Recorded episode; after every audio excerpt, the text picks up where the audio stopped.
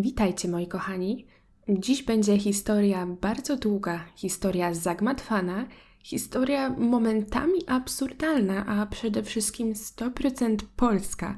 Także już nie mogę się doczekać, co będziecie sądzili o tej sprawie i czy być może zobaczycie pewne analogie do historii gangu Bono, która gdzieś tam jest niżej na kanale. Już nie pamiętam, kiedy ona się pojawiła, ale gdy porównuję te dwie historie, mam wrażenie, że mm, albo polskie ugrupowanie inspirowało się historią z zachodu, albo po prostu te dwie niesamowite działalności, o których Wam zaraz opowiem, wydarzyły się równolegle.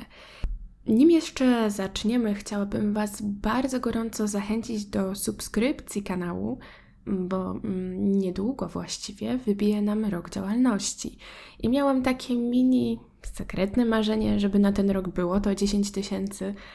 Także zobaczymy, czy się uda. Mm, a w ogóle zapraszam Was też na live'a z okazji roku kanału. Czemu nie? Poznajmy się w końcu lepiej. No dobrze, już nie przedłużając, przejdźmy do odcinka. Chciałabym jeszcze tylko podziękować moim patronkom za to, że są, za to, że wspierają działalność. To właśnie dzięki nim powstała dzisiejsza historia, ponieważ aby dokopać się do źródeł, musiałam się trochę na nim nastykować, również finansowo. Także bardzo dziękuję i zapraszam Was na dzisiejszy odcinek.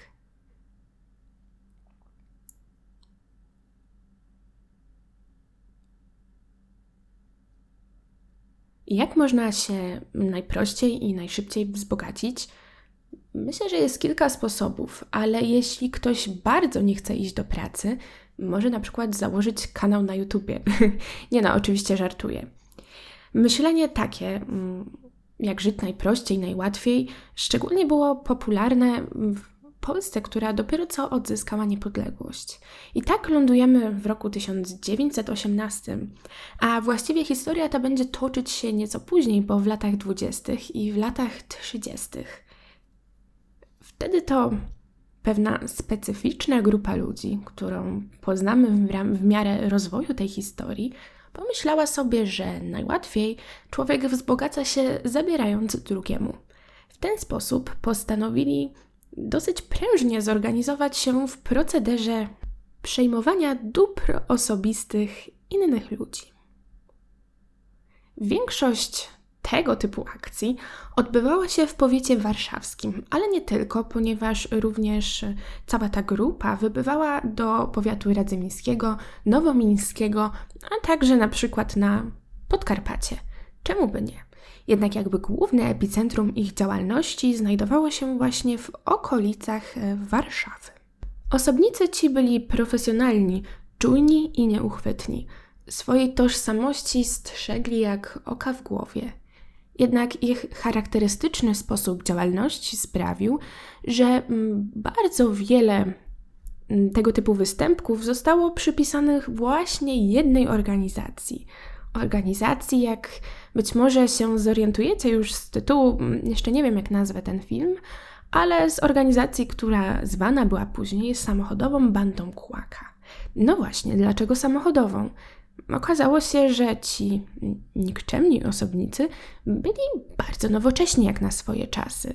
Jeśli słuchaliście kiedyś odcinka o gangu Bono, który dział się mm, jeszcze w dekadenckim Paryżu, to właśnie ten gang był pierwszym gangiem w Europie, który w ogóle pomyślał, że z miejsca, w którym dokonują się czyny, których będziemy mówić później, można by uciec właśnie automobilem, z racji tego, że automobil nie był ani trochę pojazdem, którego mogłyby użyć służby, aby uskutecznić pogoń. Działalność wspomnianej przeze mnie szajki, szajki Kłaka, była bardzo płodna, a ich sposób działania był wielce charakterystyczny. Oprócz działalności stricte miejskiej w Warszawie, jak już wspomniałam, bardzo lubili wyjeżdżać na tak zwane gościnne występy do okolicznych wsi, a także odległych zakątków Polski. W krótkim czasie na liście ich sukcesów znalazło się bardzo wiele domostw. Swoją działalność ci przebojowi biznesmeni Zaczęli od akcji na ulicy Dzikiej nr 32 w Warszawie, w mieszkaniu jubilera Szterna. Potem odwiedzili też nowowiniarską numer 10. Był to również jubiler, ale o nazwisku Guzower. Potem, myśląc, że być może należy z jubilerów przerzucić się na kogoś innego, swoją wizytą uraczyli Bronisława Bielkiewicza, który mieszkał na ulicy Dzielnej 82. Wspaniałe odwiedziny nie ominęły również fryzjera Szera na ulicy Marsjańskiej nr 5.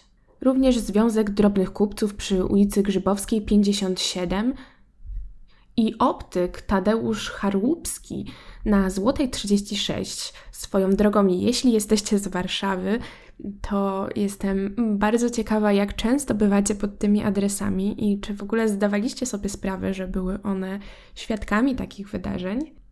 W wielkiej metropolii, jaką jest Warszawa, również nie uratowali się państwo razińscy, którzy mieszkali przy Placu Grzybowskim. Ale oczywiście, mm, jaka to jest zabawa jeździć tylko po mieście i terroryzować ludność miejską, Szajka ta też przerzuciła się bardzo szybko na okoliczne dwory i tak zwane hrabiostwo. Pan Karolkiewicz, który posiadał majątek w Nowej Wsi, gościł ich przymusowo, również we dworze w Sinołęce u doktora Władysława Filewicza miały miejsce dosyć mm, stresujące i tragiczne wydarzenia, zaś totalną wisienką na torcie była wizyta u hrabiego Maurycego Zamojskiego we wsi starej. I tak oto możemy sobie wyliczać i wyliczać, ale przecież nie o suche wyliczanki chodzi, ale o to, jak cała szajka działała, jak wpadła i jaki sposób działania posiadała. A sposób działania był dosyć wyjątkowy i nie wiem, czy istnieją jeszcze inne postaci, które rzeczywiście w świecie krajmowym działały w taki sposób. I jeśli ktoś Wam przychodzi do głowy, to ja z przyjemnością sobie o tym poczytam. Napiszcie niżej w komentarzach. Ja tymczasem przejdę już do meritum sprawy. Chodzi o to, że nasi niespodziewani goście, jak eufemistycznie możemy nazwać ludzi, którzy wiadomo jakie mają zamiary, generalnie mm, bardzo dobrze się maskowali, a poziom ich, e, znaczy ich poziom cały oraz ich maniery mm, były dosyć wyszukane. Byli oni uprzejmi. Trochę, żeby stworzyć taką zasłonę dymną, ale trochę też dlatego, że taki był styl ich działania. Mm, cały ten proces y, opisuje bardzo dobrze y, wspomnienie jednej z takich przymusowych wizyt. Niestety nie odnalazłam, którego dworu ona dotyczy mm, dokładnie, jednak myślę, że nie jest to istotne, bo chodzi nam o poznanie bardziej modus operandi tychże osobników. Początkowych czasach działalności w ogóle banda liczyła od 6 do 10 osób, potem rozrosła się do prawie 16, jeśli dobrze liczę. W każdym razie w tych wcześniejszych momentach działalności, kiedy banda ta była mniejsza, pewnego razu podjechali oni automobilem pod dwór. Zdziwiony właściciel majątku ziemskiego wyszedł na spotkanie nowo przybyłym. Generalnie była ich czwórka. Siedzieli oni w automobilu, reszta bandy zaś już otoczyła dwór. Herszt całej bandy wytłumaczył, że popsuł im się automobil i że naprawa potrwa kilka godzin. Dlatego też mm, zastanawiają się, czy mogliby się zatrzymać właśnie w ich dworze. I tu widać, jak bardzo zgubna była, szczególnie wtedy rozpropagowana, jak i myślę dotychczas, tak zwana polska gościnność, ponieważ Właściciel bez wahania zaprosił nowo przybyłych do swojego dworku, gdzie akurat trwało, czy też miało miejsce jakieś tam wydarzenie, towarzyskie spotkanie czy przyjęcie. Już nie pamiętam dokładnie, ale było tam, była tam dosyć większa liczba osób, liczba osób ubranych dostojnie, co jest bardzo ważne, ponieważ posiadali oni dosyć e, drogą i cenną biżuterię. Właściciel zaprosił przybyszów do oddzielnego pokoju na cygara i właśnie w tym momencie przewodniczący całej grupy zagrał z mężczyzną w otwarte karty. Powiedział mu, że tak naprawdę przybyli w zupełnie innym celu, w celu wzbogacenia się, a cały dwór jest pilnowany przez tu zapewne trochę przegiął, ponieważ powiedział około 20 członków bandy. Uprzedził, że jeżeli właściciel dworu okaże jakikolwiek opór albo spróbuje zawiadomić kogokolwiek, a do najbliższego posterunku było, było troszeczkę, to od razu kulka w łeb. A wszystkie zabudowania, e, cały dwór generalnie zostanie zdewastowany i pójdzie z dymem. Oczywiście nie było to celem dosyć przypadkowych przybyszów. Chcieli oni się tylko pokojowo wzbogacić kosztem bogatej śmietanki towarzyskiej.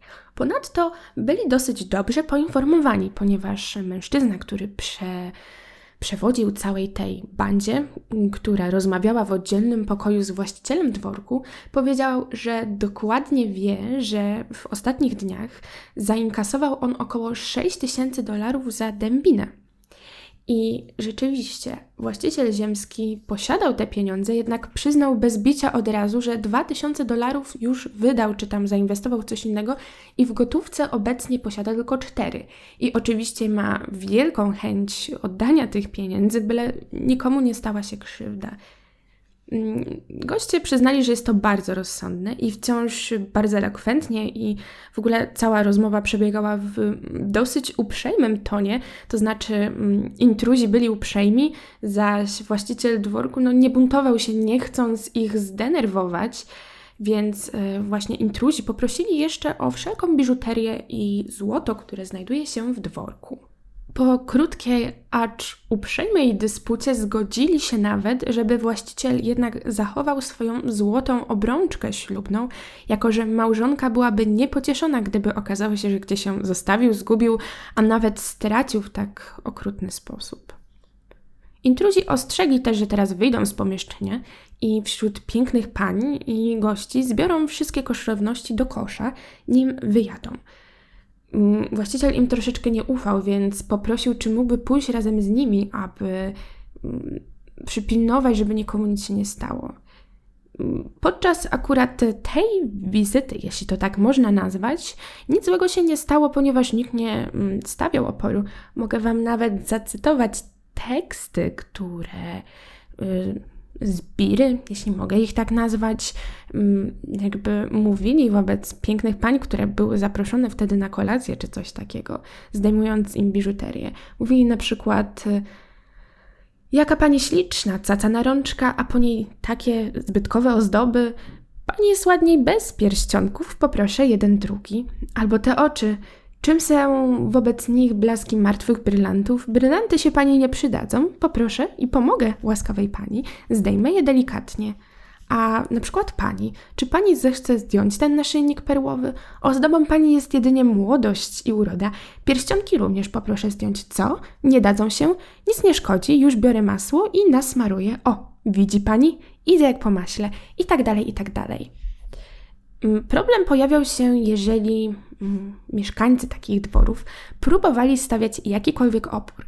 Wtedy nie do końca szło to polubownie, a miejsce miały zarówno krzywdy fizyczne, jak i też mm, na przykład pewne wykorzystania młodych pani. Ale działo się to tylko i wyłącznie wtedy, kiedy wyrażona była jakaś chęć walki albo sprzeciwu. Generalnie mm, sam herszt bandy próbował wszystko załatwiać polubownie, a jednocześnie miał taką władzę nad swoimi ludźmi, że nawet jeśli mieli oni jakieś rządze, aby coś odbyło się bardziej brutalnie, to nie mogli oni ich realizować, ponieważ on na to nie pozwalał. Zawsze też y, kazał ludziom, którzy byli wciąż oszołomieni ich wizytą, nie wychodzić przez ileś godzin po niej z domu, wymawiając im, że nadal są obserwowani i że jeśli coś takiego zostanie zauważone, to ich zabudowania zostaną spalone. Banda była bardzo niebezpieczna, niejednokrotnie odbierano komuś życie, a jednak wciąż, mimo usilnej pracy wywiadowczej, wiadomo o nich było bardzo niewiele. Jedyne, co udało się ustalić, to to, że Heszt całej szajki, na imię ma Władysław. Narysowano też kilka rysopisów uczestników tych wydarzeń, ale na niewiele się to dało. I tak naprawdę y, dosyć dobry trop, który nareszcie całe śledztwo skierował na dobre tory, mm, objawił się zupełnie przypadkiem. Pewnego dnia w tramwaju wylegitymowano mężczyznę, który zachowywał się bardzo, ale to bardzo podejrzanie. Mimo wszystko było to raczej wylegitymowanie rutynowe. Okazało się, że mężczyzna ten to niejaki Antoni Pawelec, a w czasie rewizji znaleziono przy nim bardzo dużo biżuterii, pierścionki z brylantami i ich pochodzenia mężczyzna o wyglądzie dosyć niepozornym nie mógł wytłumaczyć. Dlatego też mężczyznę zatrzymano, a rzeczy te przedłożono przed ofiarami niedawnych y, wydarzeń. One stwierdziły, niektóre z nich oczywiście, niektóre z tych osób, że w istocie niektóre z zegarków czy też pierścionków należą do nich i zostały zabrane, a przy samym zaś Antonim po bardziej szczegółowej rewizji już e, w urzędzie śledczym znaleziono bardzo niejasne notatki, wskazujące po pierwsze na znajomość z Władkiem, a po drugie na znajomość z niejakim Żydem, który nazywał się Adelson, ponieważ w ogóle w pierwszym odruchu Antoni Pawelec tłumaczył, że rzeczy te nabył u nieznanego mu Żyda w dzielnicy żydowskiej. Właśnie te skąpe notatki, te małe szczegóły y, uświadomiły mm, funkcjonariuszom, że Pawelec, y, jak i Władek czy Adelson muszą być członkami tej samej bandy, a fakt, że Pawelca w ogóle zatrzymano w tramwaju, który zmierzał do Pragi, mm, dał taki pomysł, że być może centrum dowodzenia całą szajką znajduje się na Pradze. Dlatego też wysłano mm, na Pragę bardzo dużo patroli, które miały, wiecie, tak mieć oko na podejrzanych osobników, co moim zdaniem w sumie jest e, dosyć ciężkie, bo w tamtych czasach na Pradze, która rzeczywiście była siedliskiem takich różnych szemranych interesów, mm, to bardzo dużo przechodniów wyglądało podejrzanie. Niemniej jednak ten zabieg e, wywiadowczy miał dosyć dobry efekt, ponieważ zaobserwowano kilku osobników, którzy na widok patrolu w ogóle rozpierzchli się w panice. Genialne posunięcie, na pewno nie zwróci uwagi nikogo. Wobec takiego zachowania y, wywiadowca Włodarczyk, który dowodził całym tym patrolem, rzucił się w pogoń za jednym z mężczyzn, ale nie mógł go dosięgnąć czy też złapać i wiedział, że mężczyzna się oddala, więc oddał w jego stronę kilka kul. Nie wiem, takie zachowanie nie przeszłoby dzisiaj w ogóle. Nie wiem, co sobie wtedy myślał wywiadowca Włodarczyk, co by było, gdyby uszkodził zupełnie prawego obywatela, no, ale tak nie było, ponieważ e, mężczyzna, który upadł na ziemię, trzymając się za nogę, okazał się właśnie wspomnianym wcześniej Żydem Adelsonem. Także zatrzymano go bezwłocznie, poddano oczywiście szpitalnej kuracji. I właśnie podczas tej kuracji mężczyzna, który już zdawał sobie sprawę, że wpadł jak śliwka w kompot i się prędko z tego nie wykaraska, zaczął symulować obłęd. I to tak dobrze, że przez chwilę bardzo dużo osób miało wątpliwości, czy rzeczywiście mężczyzna nie jest chory umysłowo. W ogóle ta cała wariacja, jak nazywane jest to w źródłach, miała dosyć osobliwy przebieg. Mężczyzna kłócał w kącie pomieszczenia, wydawał nieartykułowane dźwięki i wpatrywał się w strzępek e, jakiegoś papieru, który akurat był gdzieś w okolicy, który chwytał do ręki. I swoich e, symulacjach obłędu był na tyle powtarzalny, na tyle wytrwały, że podczas trwania całej obserwacji psychiatrycznej nie zdradził się ani przez sekundę, nie wyszedł z roli ani na chwilę. Mimo wszystko jego lekarz prowadzący i um, też dyrektor całego ośrodka, w którym się znajdował, czyli dr Łuniewski, był pewny, że mężczyzna ten symuluje. Mimo wszystko obserwacja musiała w końcu dobiec, e, dobiec kresu, a mm, samego Adelsona nie udało się złamać, jakoby, jakoby tylko udawał i był winny jakichkolwiek czynów. I mężczyznę w końcu w wyniku regulacji, które wtedy panowały, trzeba było zwolnić. Chociaż do końca zarówno sam mm, funkcjonariusz prowadzący śledztwo, czyli funkcjonariusz Kurnatowski, o którym jeszcze pewnie nieraz będzie głośno na właśnie tym kanale, jak i właśnie dyrektor Łuniewski, byli przekonani, że wystarczy jakaś drobna chwila nieuwagi, żeby Adelson zdradził się, że jednak z nim wszystko w porządku. Ale nie. Jedyne co było widać, gdy obwieszczono mu, że jego obserwacja kończy się, że może nareszcie wyjść na wolność, że już więcej nie da się dla niego zrobić, to był taki blask radości, jak to opisał dr Łuniewski, ale nic więcej. Wkrótce mężczyzna ten przepadł jak kamień w wodę. Jednak Samo to zatrzymanie i Antoniego Pawelca i Adelsona sprawiło, że śledczy nie mieli już żadnych wątpliwości i byli pewni, że to Praga jest siedliskiem całej szajki. Wkrótce potem do Warszawy przyjechał funkcjonariusz z Radzymina i przyjechał ono w związku z jedną z przymusowych wizyt, która miała miejsce w Nowej Wsi i była łudząco podobna do schematu działania całej szajki. Dostarczył on bardzo dużo cennych informacji, ponieważ w wyniku przeprowadzonego przez niego dochodzenia okazało się, że mm, w tym całym wydarzeniu w Nowej Wsi brał udział Władek i Adelson właśnie, który wyszedł z obserwacji, a także, że Praga na pewno jest miejscem ich zbiórki i że Władek gdzieś ukrywa się w okolicach ulicy Marszałkowskiej, a dokładniej na przestrzeni między dworcem wiedeńskim a ulicą Królewską. Najprawdopodobniej u dozorcy jakiegoś domu, czy też innego woźnego.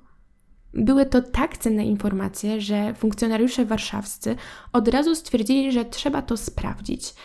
Było to oczywiście dosyć trudne, ale bardzo lubili oni wyzwania, więc od razu ulokowali szpicli w różnych miejscach i w różnych środowiskach, właśnie w okolicach tej ulicy i tak zwanych tajnych obserwatorów. Równocześnie też oczywiście do tych działań po całej Pradze, mm, również przyległych miejscowościach, krążyły mm, intensywnie patrole i wkrótce całe te działania dały znowu świetne efekty. Ustalono, że Władek ukrywa się u jednego z dozorców domów przy ulicy Marszałkowskiej między Świętokrzyską a Chmielną. I wszedł on w bardzo genialną rolę yy, mężczyzny uderzającego w konkury do córki właśnie tego dozorcy.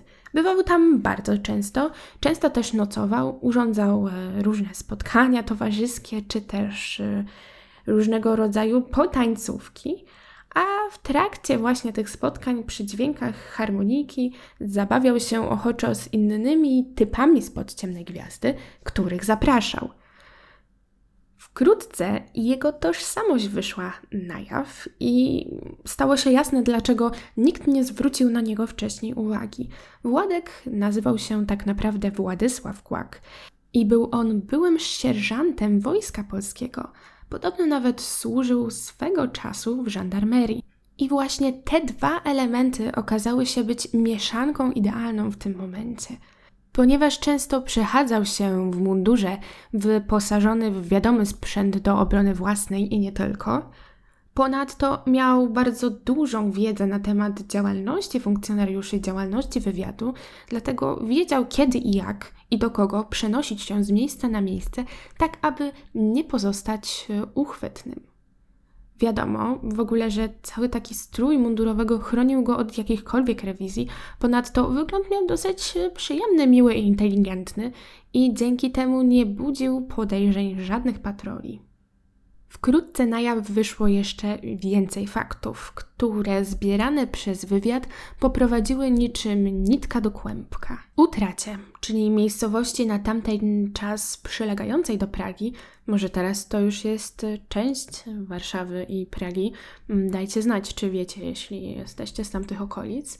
Mm, okazało się, że tam właśnie mieszkał niejaki Reniuk wraz z żoną Otylią, która nazywała się z domu Iwaniuk. Mm, dlaczego Wam to mówię?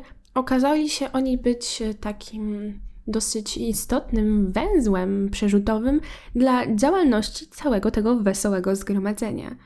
Już e, sama historia dwójki tych e, dosyć obrotnych w swojej działalności małżonków była podejrzana i dawała dużo do myślenia. Pan Reniuk był weteranem działalności niezgodnej z prawem, Wcześniej zajmował się przejmowaniem koni na własny użytek, a w końcu ożenił się z Iwaniukową, która była wdową, najlepiej można by rzec chyba po innym znanym typie spod ciemnej gwiazdy. Co prawda zrezygnowali oni z bardziej ryzykownych posunięć, tworząc nowy związek razem, ale utrzymywali się głównie z pomocy innym osobom, które czynnie uprawiały niezgodny z prawem proceder. Dlatego też za opłatą zawsze mogli być e, tacy osobnicy ugoszczeni w domu Iwaniuków, to znaczy już teraz Reniuków, jak również być pewni zbytku paru rzeczy, których pochodzenie jest niejasne. Do Reniuków i dzień, i w nocy, ale generalnie bardziej o zmroku, e, przychodziły bardzo różne tajemnicze postaci. E, zazwyczaj otwierały one bez zwrócenia na siebie zbędnej uwagi dosyć prowizoryczny zamek furtki i następnie bardzo ostrożnie wślizgiwały się cichaczem do domu, gdzie na poddaszu dwie izby zajmowali właśnie państwo Reniukowie. Tu odbywał się dosyć dziwny rytuał, to znaczy pukano najpierw dwukrotnie do drzwi oraz skrobano dwukrotnie paznokciem, aby podkreślić po pierwsze to, że są oni ludźmi zaufanymi, a także żeby było wiadomo, że nie są to na przykład funkcjonariusze. Po właśnie mm, złamaniu tego kodu, jak dostać się do bezpiecznego miejsca, taki przybysz był wpuszczany.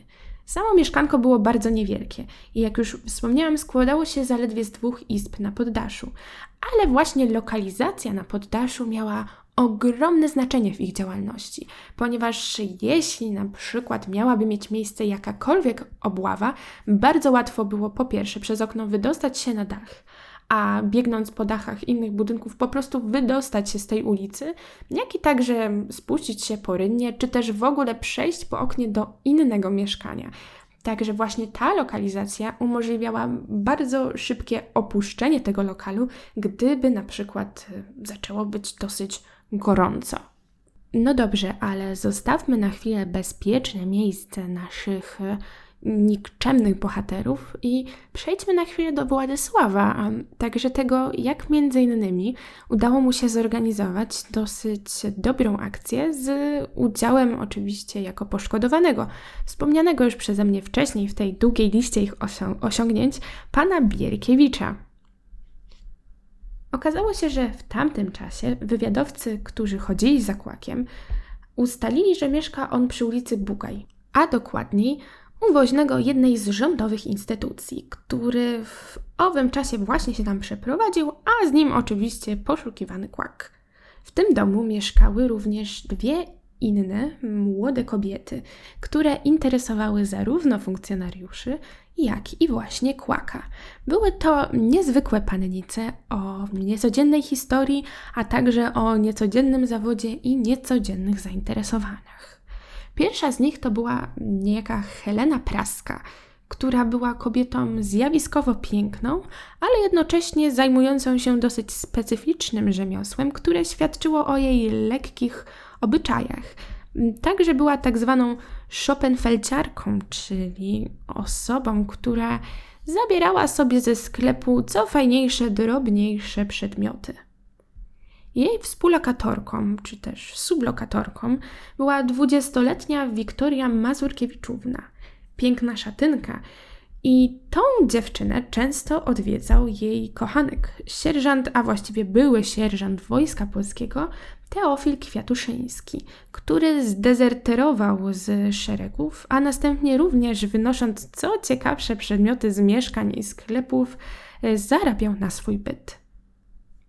Dosyć podobne życiorysy zarówno Kwiatuszyńskiego, jak i wspomnianego przeze mnie wcześniej Kłaka, który też zdezerterował z armii, sprawiło, że mężczyźni szybko odnaleźli nić porozumienia.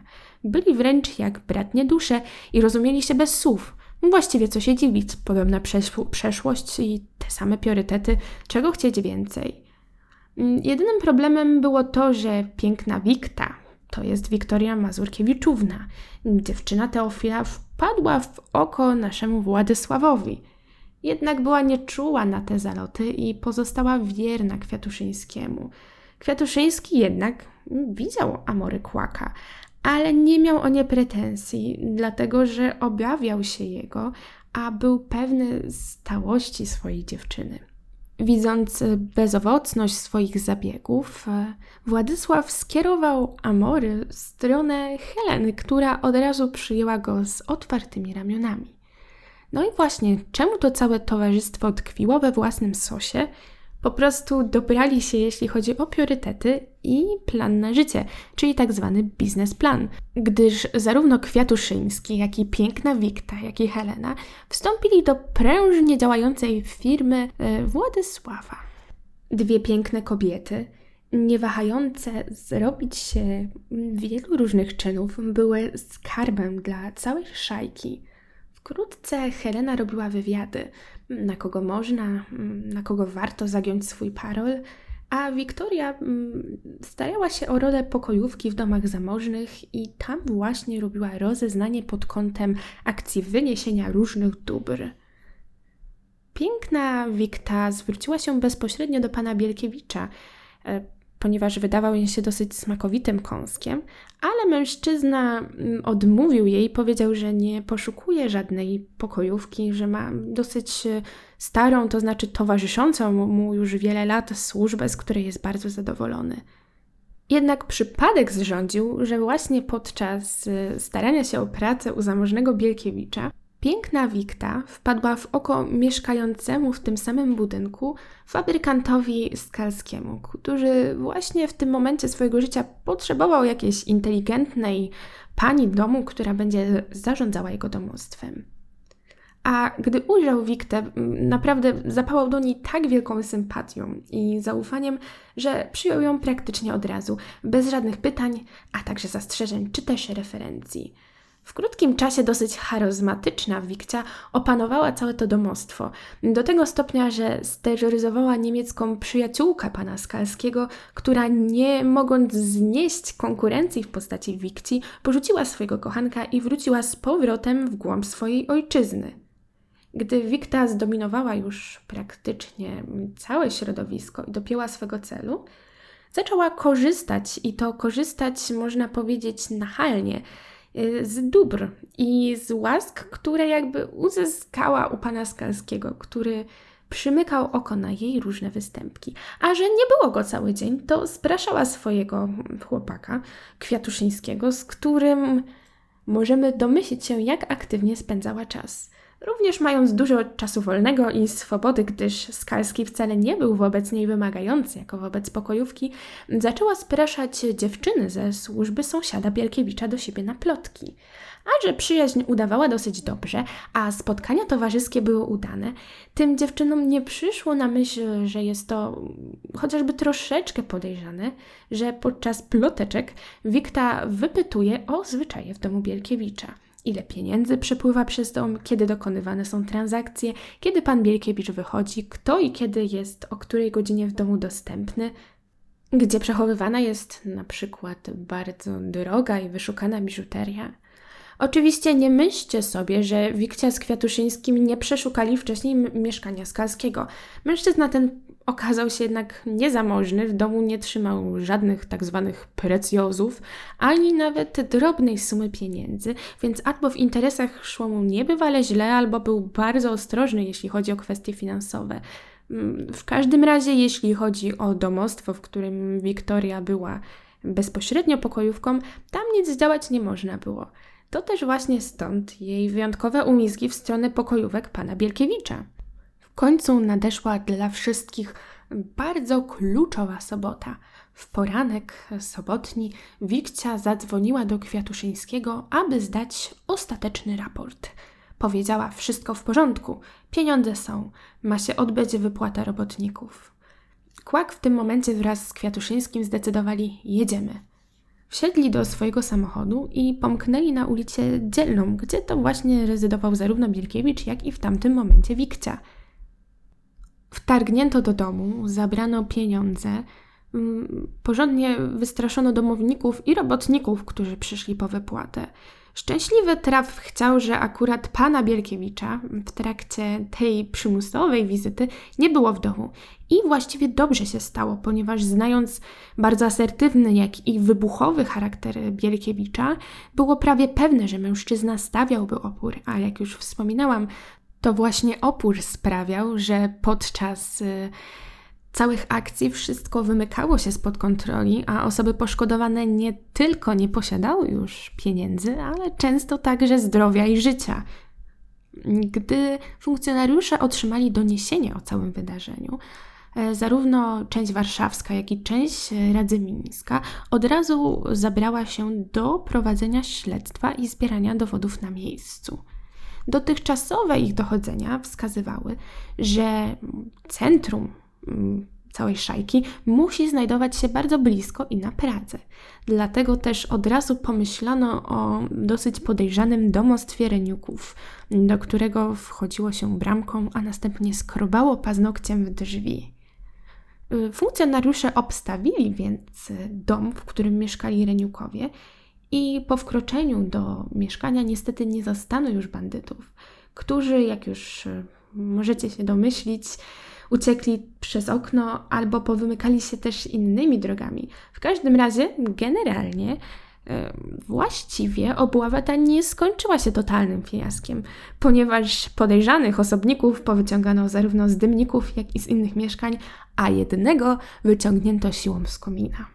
Należy przyznać, że żniwa były w sumie bardzo obfite, mimo początkowego przeświadczenia, że chyba jednak obława ta skończy się totalnym fiaskiem. Oprócz osobników, których powyciągano już z różnych części budynku, znaleziono w mieszkaniu też bardzo dużo łupów, a także bardzo dużo niebezpiecznych sprzętów, między innymi granatów. Jednocześnie sprawdzono też wszystkie inne lokale, których adresy podali zatrzymani osobnicy, w których mieszkali inni członkowie szajki albo na przykład ich kochanki. Zatrzymano również Praską i Mazurkiewiczówną, czyli Wiktę, nie odnaleziono tylko Teofila Kwiatuszyńskiego, ale zaledwie kilka dni później został zatrzymany przez oficera śledczego w kawiarni kopycianej na Podwalu pod numerem 10. Wkrótce po dosyć ciężkiej pracy, czyli sprawdzeniu wszystkich dokumentów osobistych, a także wymuszeniu z zatrzymanych, kim naprawdę są, udało się ustalić, że cała szajka składała się i tutaj uwaga, lista ta będzie długa, ale uważam, że jest konieczna, skoro o niej opowiadamy cały czas. Dlaczego nie poznać osobiście tych tajemniczych członków szajki? Także szajka ta cała składała się z Władysława Kłaka, czyli szefa całej bandy, Józefa Reniuka, właściciela mieszkania w utracie, wspomnianego Pawelca Antoniego, który wpadł jako pierwszy, świtała Józefa, e, robotnika kolejowego, Adelsona Arona, czyli tego, który udawał obłęd, miał zresztą wdzięczny pseudonim Kalina, Franca Fałka, Frąckiewicza Apolinarego, a także Łuki Kalinowskiego Jana, pseudonim wariat, więc już w ogóle. Wtedy jeszcze nie był ujęty w momencie tych pierwszych zatrzymań, zresztą on będzie jeszcze występował w dalszej części historii. Z Nowaka Józefa, rolnika o pseudonimie Poznaniak, z Kwiatuszyńskiego Teofila, którego doskonale znamy z jego związku z Wiktą Mazurkiewicz, z praskiej Heleny, a także Reniu Kotyli, Jarczyńskiego Wiktora, pseudonim Miotła, a także Wyganowskiej Marii, panny lekkich obyczajów o pseudonimie Mańka Malina.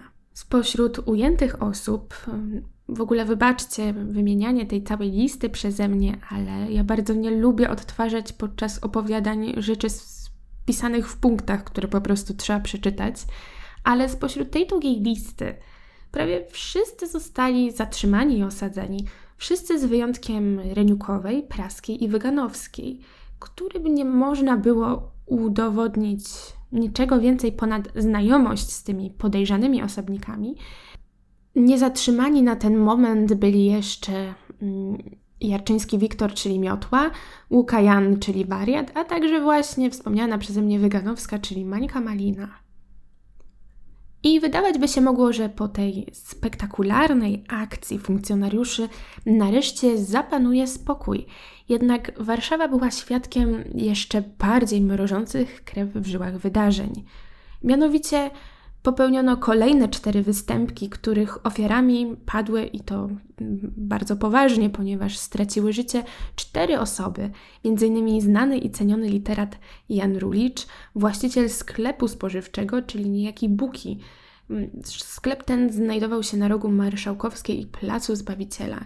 Także przy ulicy Marszałkowskiej 42 mm, ofiarą padła Maria Prokop, dosyć już wiekowa panna, no, panna, właściwie to panna lekkich obyczajów, która również, jako że ich wdzięki już nie pozwalały jej tak efektywnie zarabiać, odnajmowała za małą opłatą innym młodszym pannom zajmującym się tym samym miejscówkę, ponieważ jej mieszkanie składało się z dwóch pokoi. A także Zofia Klimczak, również panna lekkich obyczajów. Ona mieszkała z kolei przy ulicy Emilii Plater. Wszystkie te występki były popełnione w sposób, w jaki wcześniej e, cała szajka kłaka nie działała. To znaczy, były one dosyć e, drastyczne, jeśli mogę to tak ująć. Jednak ich charakter na powrót wskazywał, że były one dziełem większej ilości osób działających zorganizowanie. Ponadto wiadomo było, że była to ta sama grupa osób, ponieważ każde z tych zdarzeń mm, miało pewne cechy spójności. To znaczy, ofiara była ogłuszana, a następnie prawie że pozbawiana głowy. Niezwykła dosadność sprawców zdawała się sugerować, że być może niedobitki szajki kłaka, pozbawione dosyć rozsądnego i trzymającego ich w ryzach szefa, zaczęła szaleć na własną rękę. Zacznijmy w takim razie nasz specyficzny maraton od Jana Rulicza, bardzo znanego dziennikarza i cenionego literata, ale jednocześnie człowieka skromnego i spokojnego. Miał on kilka charakterystycznych e, zwyczajów, które były znane wszystkim jego znajomym. Między innymi w swojej ulubionej cukierni przesiadywał od godziny 5 do 7 w towarzystwie znajomych. Uwielbiał też e, prowadzić różne znajomości czy też przelotne relacje z kobietami. I tu rzecz dosyć ciekawa. Kobiety te nie musiały być wcale wyjątkowo piękne, ponieważ tak bardzo był on pod wrażeniem w ogóle całej kobiecej maści, że nawet jeśli jakaś panna, z którą rozmawiał, nie była urodziwa, to wnet wynajdywał jej jakieś takie różne zalety. Czy to twierdził, że ma mm, głębokie spojrzenie, albo jest wyjątkowo inteligentna. Słowem, nie liczyło się dla niego opakowanie, lecz wnętrze. A może po prostu tylko fakt, że dana osobniczka należy do płci przeciwnej. Właściwie dowiedzieć się tego nie można.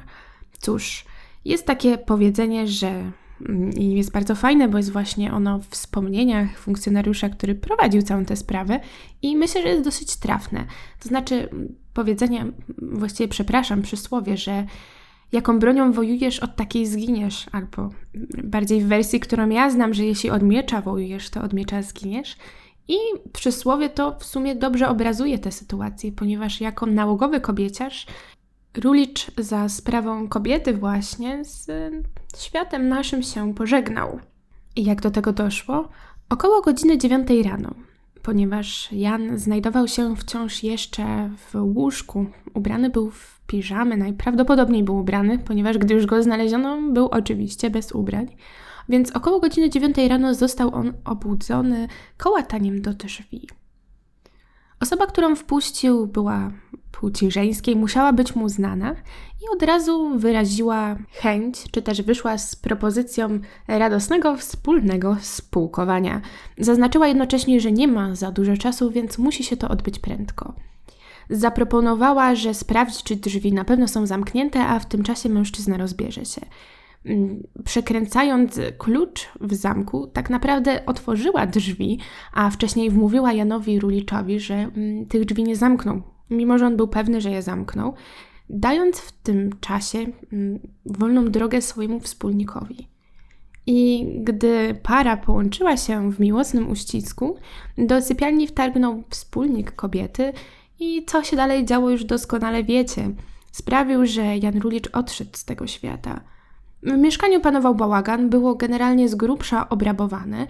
Dozorczyni widziała parę, mężczyznę i kobietę wychodzącą w, wiadomych podobnych godzinach z miejsca zamieszkania Jana Rulicza.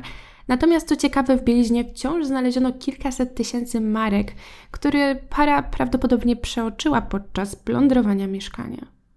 Podobnie rzecz się miała ze sklepikarzem Bukim, choć nie do końca, bo tam tajemnicza kobieta spytała się go o herbatę, a on schylając się pod ladę, wystawił swoją głowę wprost na działanie ciężkiego narzędzia, które w ręku miał jej wspólnik. Sklep również para ta obrabowała, a następnie uciekła z miejsca zdarzenia. Z kolei wizyta u Prokopowej, mm, starej panny, która użyczała swojego mieszkania na miłosnej graszki, miała sposób odmienny. Tam zjawiła się trójka intruzów i podczas gdy kobieta i mężczyzna pod pretekstem spółkowania udali się do pokoju, w który kobieta zarówno wynajmowała, jak i w którym dosyć nierozsądnie w szafie gdzieś na dnie trzymała kosztowności, a także pieniądze, które zarabiała, to trzeci z mężczyzn, trzeci z osobników, przepraszam, który przybył na miejsce zdarzenia, miał za zadanie zajmować kobietę rozmową. Gdy kobieta zorientowała się, że para tak naprawdę nie robi tiru-riru, tylko grzebie jej w szafie, mężczyzna ten sprzątnął kobietę. Ostatnia z ich wizyt miała miejsce u panny Klimczakówny. I tu znowu technika jedni działają, inna osoba pilnuje, zdawała się święcić triumf. Podczas gdy Łuka Kalinowski zajmował się Zosią, Wyganowska twierdziła, spędzając czas z dozorcą, że wybrała się właśnie do Zosi, ale ktoś u niej jest, więc poczeka. I w ten przemyślny sposób czekała sobie razem z dozorcą w jego pomieszczeniu, a ten zajęty przez nią nie słyszał kompletnie żadnych podejrzanych odgłosów, więc nie mógł zainterweniować, że u panny Klimczakówny dzieje się coś nie w porządku. Po tym występku nareszcie cała trójka wpadła w ręce funkcjonariuszy i została zatrzymana raz na zawsze. Oczywiście żadne z nich, to znaczy ani, ani Miotła, czyli Wiktor Jarczyński, ani Jan Łuka Kalinowski, czyli wariat, ani Mańka Malina, czyli Maria Wyganowska, nie przyznali się do zarzucanych im czynów.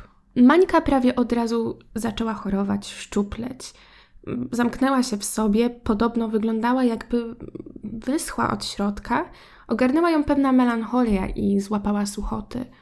Już e, będąc jedną nogą w naszym świecie, jedną nogą w zaświatach, wyznała swoje winy, przyznała się do wszystkich zarzucanych jej czynów, ale oczywiście tylko do swoich współtowarzyszek niedoli. Wkrótce później odeszła. W tym samym czasie, gdy wspomniana przeze mnie trójka szalała na mieście, pozostali zastanawiali się, jak poprawić swoją beznadziejną już sytuację. I tu dzieją się wydarzenia, które szczerze mówiąc bardzo mi imponują, ponieważ ja myślałabym już w ich położeniu bardziej pesymistycznie, a na pewno nie sądziłabym, że taki plan, jaki sobie wymyślę, uda się. A jednak, a zresztą nie będę spoilerować. Kwiatuszyński, jako były wojskowy, siedział e, przy ulicy Dzikiej i w krótkim czasie wszedł w dosyć ciepłe stosunki z dozorcami więziennymi. Okazywali mu oni litość czy też przychylność, trudno powiedzieć, ale umiał się on świetnie maskować, wyczuwać emocje, a także manipulować ludźmi. Dlatego w krótkim czasie rzeczywiście udało mu się uśpić ich czujność, a potem przy pomocy swoich różnorakich przyjaciół którzy byli wciąż na wolności, zaopatrzył się w przemycony do miejsca, gdzie był zatrzymany, e, zaopatrzył się w sprzęt potrzebny do uskutecznienia ucieczki. Były to m.in. piłki do cięcia żelaza, mm, a także coś do obrony własnej. W tym samym miejscu, gdzie siedział, udało mu się również uformować pewnego rodzaju ruch oporu, czy też zgromadzenie, kompanię, i pewnego dnia Całą tą grupą rozbroili kilku dozorców, którzy byli na miejscu i usiłowali się wydostać. Na wszczęty alarm przybiegł sam naczelnik, kapitan Topolewski, wraz z dwoma innymi dozorcami, ale czymże była zaledwie trójka mężczyzn, którzy dotarli na miejsce jako wsparcie w starciu z tak dużą grupą rozwścieczonych i zdeterminowanych, aby uciec aresztantów, Okazało się, że ich pomoc nie zdała się na wiele, a sama interwencja kosztowała ich życie, ponieważ dwójka z trójki mężczyzn, którzy przybiegli, poległa od kul. Aresztanci, widząc, że nic im właściwie nie stoi na przeszkodzie, rzucili się tłumnie do ucieczki. Nie wszystkim się udało, zostali wyłapani przed nadjeżdżający czy też nadbiegający oddział funkcjonariuszy, który został ściągnięty z zewnątrz, ale jednak kilku z nich zbiegło, w tym właśnie Kwiatuszyński. Wkrótce potem udało również się e, wydostać z odsiadki e, Władysławowi Kłakowi, który z kolei znajdował się przy ulicy Dzielnej. Uprowadził on właściwie, znaczy uprowadził wraz z nim w podobny sposób wydostało się nawet sześciu innych współtowarzyszy niedoli. Dawny herszt szajki, czyli kłak, gdy tylko spiknął się na wolności z Kwiatuszyńskim, postanowił od nowa sformułować swoją dosyć prężnie przecież działającą przed całą tą wielką tragedią bandę. Kwiatuszyński ponadto postanowił wprowadzić w błąd wszelkie organy ścigające i upozorował własny skok z mostu. Zostawił tam swoje ubranie, list pożegnalny, także dokumenty wskazujące na to, że osoba, która pożegnała się życiem, to właśnie on. I wyobraźcie sobie, że ten jakże oczywisty zabieg zadziałał. W jakiś czas po tym, jak zarówno Kwiatuszyński, jak i Kłak ulotnili się, znów dokonano hmm, akcji w Humniskach pod Sanokiem, czyli w Małopolsce. Tym razem padło na plebanie, a ofiarą był świętej pamięci już teraz ksiądz Borczyk. Kościelny w Humniskach, bo tak nazywała się ta miejscowość, gdy tylko zobaczył, co się dzieje, od razu zabił na alarm dzwonami kościelnymi. I odsiecz rzeczywiście bardzo szybko przybyła na miejsce, jednak nie udało się złapać winnych tego całego zdarzenia. Ponadto kilku funkcjonariuszy, nawet dwoje kolejarzy zostało bardzo ciężko ranionych. Mimo wszystko udało się ustalić, że i to zdarzenie było dziełem bandy Kłaka, jak również gdzie rezydują. Jak to możliwe? Okazało się, że bardzo dobrze działająca znowu e, grupa wywiadowczo-obserwacyjna podsunęła miesz pewne mieszkanie przy ulicy Pańskiej nr 3 w Warszawie do rozważenia jako nowa miejscówka działającej znowu prężnie grupy. I rzeczywiście okazało się, że do mieszkania przy ulicy Pańskiej 3 przychodzą bardzo podejrzani osobnicy. Większość osób, właśnie przez to, że nie chciała na siebie zwracać uwagi i była przesadnie ostrożna, wyglądała dziwnie i tym przykuła uwagę wywiadowców. Osoby te rozglądały się nerwowo, y, otwierały bezszelestnie furtkę i tak dalej. Ponadto stróż y, z tego domu twierdził, że wdowa, która zajmowała właśnie to mieszkanie, o które chodziło, była wrażliwa na każdy szelest i praktycznie od razu zbiegała sprawdzić, kto nadchodzi, tak jakby obawiała się jakiejś nieproszonej wizyty. I postanowiono, że mieszkanie to trzeba zbadać, a y, nieproszona wizyta wprosiła się sama bardzo szybko. Zorganizowawszy całą akcję sprawnie, funkcjonariusze bardzo szybko po otrzymaniu tej informacji wpadli do mieszkania i jakie było ich zdziwienie, gdy oświetlając wszystkich obecnych w środku latarkami elektrycznymi, wśród twarzy wielu znanych osobistości półświadka zauważyli jeszcze do niedawna uznawanego za świętej pamięci Teofila Mieczysława Kwiatuszyńskiego. Podczas rewizji tej meliny, bo myślę, że w pełnym słowa znaczeniu można to miejsce tak nazwać, znaleziono różne notatki. Wskazywały one na uczestnictwo znajdujących się tam osób w akcjach właśnie w Humniskach, Starej Wsi, Silnołęce i tak dalej. Należy zaznaczyć, że nie wszyscy osobnicy uwolnieni podczas ucieczki Kłaka wcześniej, gdy był zatrzymany, wstąpili do jego bandy. Jeden z nich, na przykład y, Wojciech Wieczorek, odłączył się, znalazł sobie parobka i na własną rękę próbował dorobić się Swoją drogą bardzo nieładnie, bo w rewirze działalności bandy Kłaka w każdym razie wpadł bardzo szybko i wraz ze swoim pomagierem i Wojciech został pozbawiony życia, zaś e, chłopiec, czyli Kazik, trafił do aresztu. Po widowiskowym zatrzymaniu przy ulicy Pańskiej 3 na wolności pozostały już tylko niedobitki, w tym kłak. Ponadto nagle w rewirze warszawskim nastała cisza. Był to dziwny przestój w działalności całej szajki.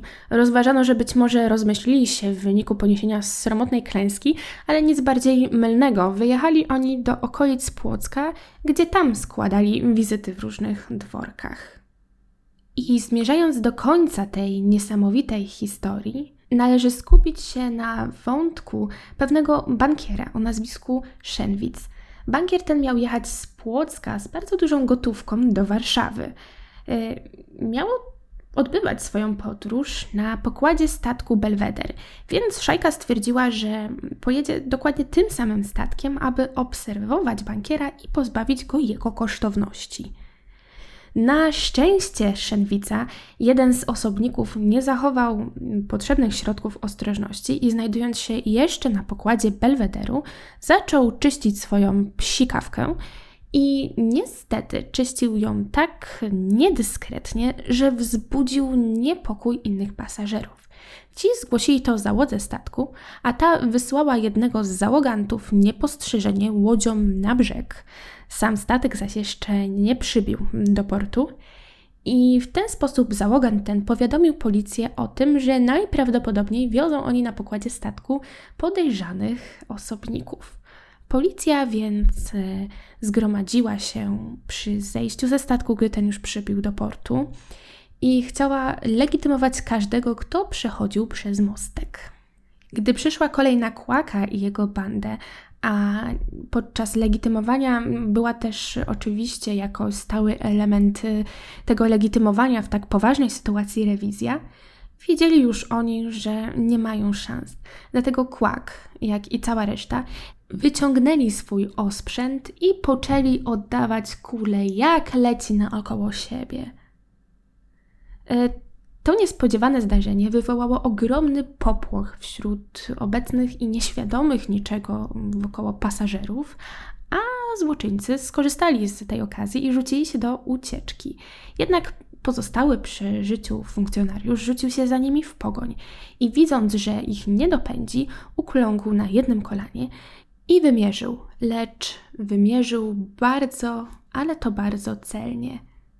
Trafił osobnika w głowę i osobnik ten e, runął na ziemię. Wówczas e, funkcjonariusz wziął się za drugiego uciekiniera i jego również trafił. Trzeci osobnik, który był podejrzany i podróżował wtedy belwederem, przeskoczył przez płot, a następnie zniknął i nie został nigdy uchwycony. Gdy otrzymano zawiadomienie z Płocka o tym wypadku w Warszawie, funkcjonariusze, którzy prowadzili od dawna sprawę całej bandy Kłaka, udali się na miejsce. Po przybyciu i obejrzeniu dwóch leżących już bez życia osobników stwierdzono, że jednego rozpoznać się nie da, drugi zaś jest ze stuprocentową pewnością Władysławem Kłakiem – Znaleziono przy nich również różne kosztowności, złote zegarki, bransolety, łańcuchy, a także precjoza zrabowane w humniskach na plebanii Sinołęce, a także Starej Wsi. Ponadto przy Kłaku była korespondencja, która wskazywała, że ukrywał się on wcześniej w jednej z wsi pod Sanokiem mm, u młodej nauczycielki, z którą miał jednocześnie bardzo płomienny romans. Właśnie to miejsce było jego bazą wypadową do czynienia rekonesansu, jeśli chodzi o wizytę na plebanii. Wkrótce niedobitków całej bandy unieszkodliwiono na Powiślu w Warszawie, a cieszący się nadzwyczajnym powodzeniem, a także renomą, jeśli można tak powiedzieć, oczywiście w półświadku, y, gang przestał istnieć. Niezwykłym aspektem całej tej sprawy jest to, że właściwie Kwiatuszyński zdołał uciec funkcjonariuszom i widząc, że w Warszawie już nie może kontynuować swojej kariery, ponieważ wszystkie drogi są spalone i jest to dla niego zbyt niebezpieczne, jako że wisi nad nim e, widmo tego, że jeśli zostanie złapany, to pożegna się ze swoim życiem wraz z Wiktą, której też e, jakby udało się wyprostować wszystkie sprawy i wszystkie zarzuty, które były bezpodstawne w wyniku powodów ze strony Urzędu Śledczego, więc cała ta dwójka zbiegła do Sołdepi, gdzie podobno ułożyła sobie na nowo życie, jednak ich dalszy los jest kompletnie nieznany. I moi drodzy, to już koniec tej historii. Większość członków szajki została albo zatrzymana, albo stracona, albo w wyniku widowiskowych ucieczek również oddała swoje życie w imię tego niechlubnego procederu, którym się zajmowała. Jestem ciekawa, co sądzicie o tej historii. Wiem, że była bardzo skomplikowana i wielopłaszczyznowa, ale cóż, Uważam, że nie należało jej odzierać ze szczegółów, a jednocześnie większość informacji, które są dostępne, y, była szczątkowa, dlatego też wydało mi się ważne, aby opowiedzieć o wszystkich wydarzeniach, które są potwierdzone i miały miejsce w związku z tą sprawą. Mm, nie wiem, co Wy będziecie sądzić o tej sprawie, ale ja od siebie mogę powiedzieć, że jestem w szoku że bandzie tej udało się działać tak długo, że była tak zorganizowana, że właściwie jej działalność trwała od początku lat 20. do połowy lat 30. ubiegłego wieku, co jest działalnością dosyć długofalową, długoterminową. Ponadto również jestem pod wielkim wrażeniem działalności funkcjonariuszy i wywiadu, ilość tak zwanych szpiclin, czy osób podstawionych, które po prostu obserwowały półświatek, a następnie ilość tych ślepych strzałów, które okazywały się fortunne, to znaczy sprawdzania różnych miejscówek, w których być może znajdowali się osobnicy, na którym zależało wywiadowcom, ilość tego wszystkiego była imponująca. Muszę powiedzieć, że działano bardzo prężnie, a przecież w tamtych czasach nie było do dyspozycji takiej technologii, jaka jest e, obecna teraz. No nic, ja kończę i uciekam. Mam nadzieję, że taki dłuższy odcinek Wam się spodobał, a mózg nie zlasował Wam się od ilości informacji. Jest to historia niezwykle ciekawa. Jeśli uda Wam się znaleźć jakieś e, wzmianki prasowe o tej sprawie. Podeślijcie pod spodem, ja poczytam. Było tego mnóstwo, także myślę, że do wszystkich na pewno nie dotarłam.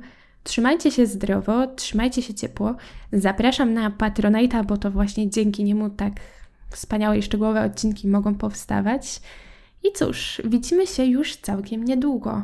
Pa!